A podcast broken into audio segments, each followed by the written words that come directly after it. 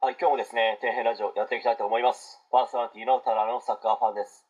お送りする内容がですね、皆様の役に立つように頑張っていきたいと思いますので、よろしくお願いします。えー今回はですね、人気格闘家、朝倉未来さんについて、パート2をですね、ちょっと語っていきたいと思うんですけど、まあ、本物のヤンキーの方って誰が一番強いんだと考えて、まあ、そいつに負けたくない、まあ、負けるわけにはいかない、俺が負けるわけない、みたいな思考ですよね。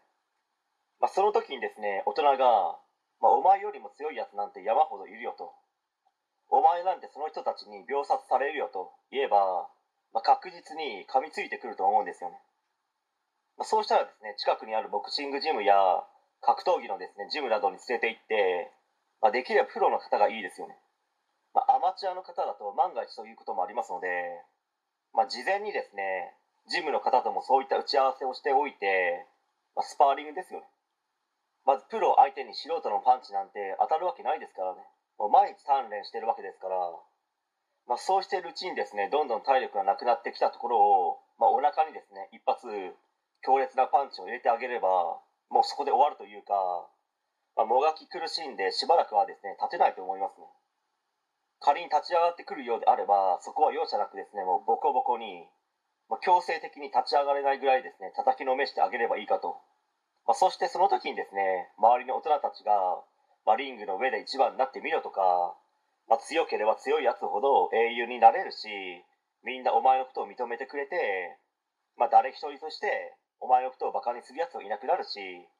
まあ、お母さんもですね、毎日笑顔でいられるぞ、などの言葉をかけてみることで、まあ、そっちの方向にですね、生きやすくなるのではないですかね。まあ、その後続けるのか、途中でやめてしまうのかは、それは本人次第ですけど、まあ、常に声をかけ続けるということはですね、しなければいけないかと。まあ、ジムの経営者の方もですね、お金さえ払ってくれるのであれば、まあ、しっかりとですね、面倒を見てくれたりもするんではないでしょうかね。まあ、経営者の方にですね、お金を渡したら面倒を見てくれるというのは、まあ、その経営者の方もですね、ご飯を食べていかなければいけないわけですので、まあ、ボランティアではですね、ジムを経営し続けることはできないわけですので、まあ、そういった理由でお金が必要という意味ですね。まあ、昔に比べればですね、やんちゃをしている若者は少なくなったとは思いますけど、まあ、もしそういったことで悩んでいる方がいるのであれば、まあ、一つのですね、構成への道として、検討してみるのも、まあ、いいのではないでしょうかね。まあ、朝倉未来さん自身もですね、今となってはですね、格闘技への道へ進むことができたわけですけど、まあ、全身に入れ墨を入れて、反社会勢力の道に進んでしまったという可能性もあったわけですよね。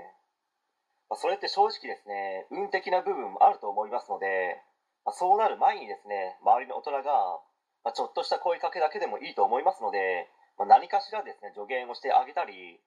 ま、するなどのことはですね、してほしいと思いますね。ま、怖いのは分かりますけど、路頭に迷いそうな子がいるのであれば、その子のためにですね、少しだけでも、勇気を出して行動に移してみることも必要かなと思います。はい。え本日は以上になります。ご視聴ありがとうございました。できましたらチャンネル登録の方よろしくお願いします。